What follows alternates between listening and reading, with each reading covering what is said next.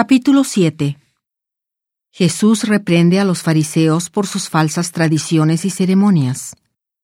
De la hija de una mujer griega echa fuera a un demonio. Jesús le abre los oídos y le suelta la lengua a un hombre sordo y tartamudo. Y se reunieron con Jesús los fariseos y algunos de los escribas que habían venido de Jerusalén. Estos, viendo a algunos de sus discípulos comer pan con manos impuras, a saber, no lavadas, los condenaban. Porque los fariseos y todos los judíos, siguiendo la tradición de los ancianos, si no se lavan las manos muchas veces no comen. Y volviendo de la plaza, si no se lavan no comen.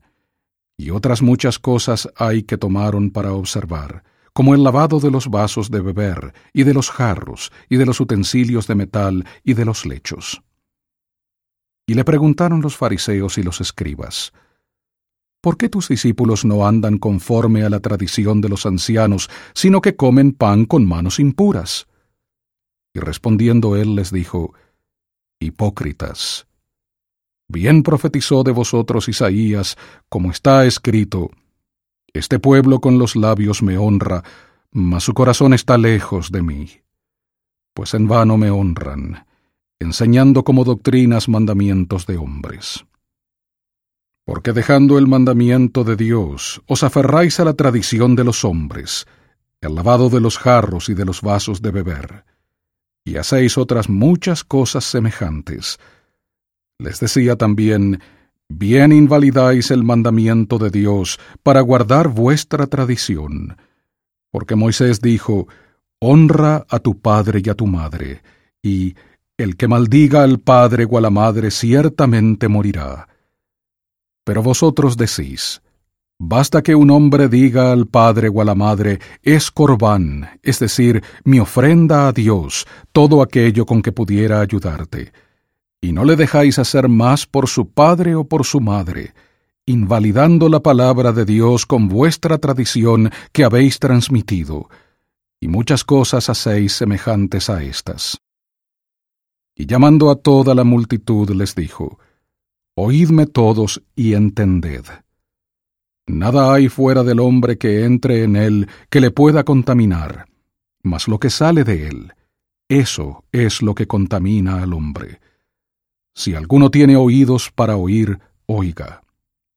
Y apartado de la multitud, habiendo entrado en casa, le preguntaron sus discípulos sobre la parábola. Y les dijo, ¿También vosotros estáis así, sin entendimiento? ¿No entendéis que nada de fuera que entra en el hombre le puede contaminar, porque no entra en su corazón, sino en el vientre, y sale a la letrina? Esto decía, declarando limpios todos los alimentos. Mas decía que lo que del hombre sale, eso contamina al hombre.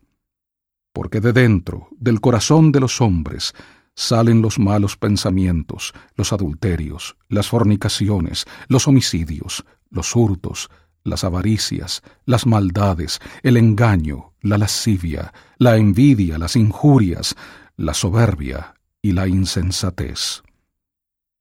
Todas estas maldades salen de dentro y contaminan al hombre. Y levantándose de allí se fue a la región de Tiro y de Sidón, y entrando en una casa, no quería que nadie lo supiese, pero no pudo esconderse. Porque una mujer cuya hija tenía un espíritu inmundo, enseguida que oyó de él, vino y se postró a sus pies. Y la mujer era griega, sirofenicia de origen, y le rogaba que echase al demonio fuera de su hija. Mas Jesús le dijo, Deja primero que se sacien los hijos, porque no está bien tomar el pan de los hijos y echarlo a los perrillos. Y respondió ella y le dijo, Sí, Señor, pero aun los perrillos debajo de la mesa comen de las migajas de los hijos. Entonces le dijo, Por causa de esta palabra, ve, el demonio ha salido de tu hija. Y cuando llegó a su casa, halló que el demonio había salido, y a la hija acostada sobre la cama. Y Jesús, volviendo a salir de la región de Tiro, vino por Sidón al mar de Galilea, pasando por la región de Decápolis. Y le trajeron un sordo y tartamudo, y le rogaron que le impusiera la mano. Y tomándole aparte de la gente metió sus dedos en las orejas de él, y escupiendo tocó su lengua, y mirando al cielo, gimió y le dijo, Efata, es decir, sé abierto.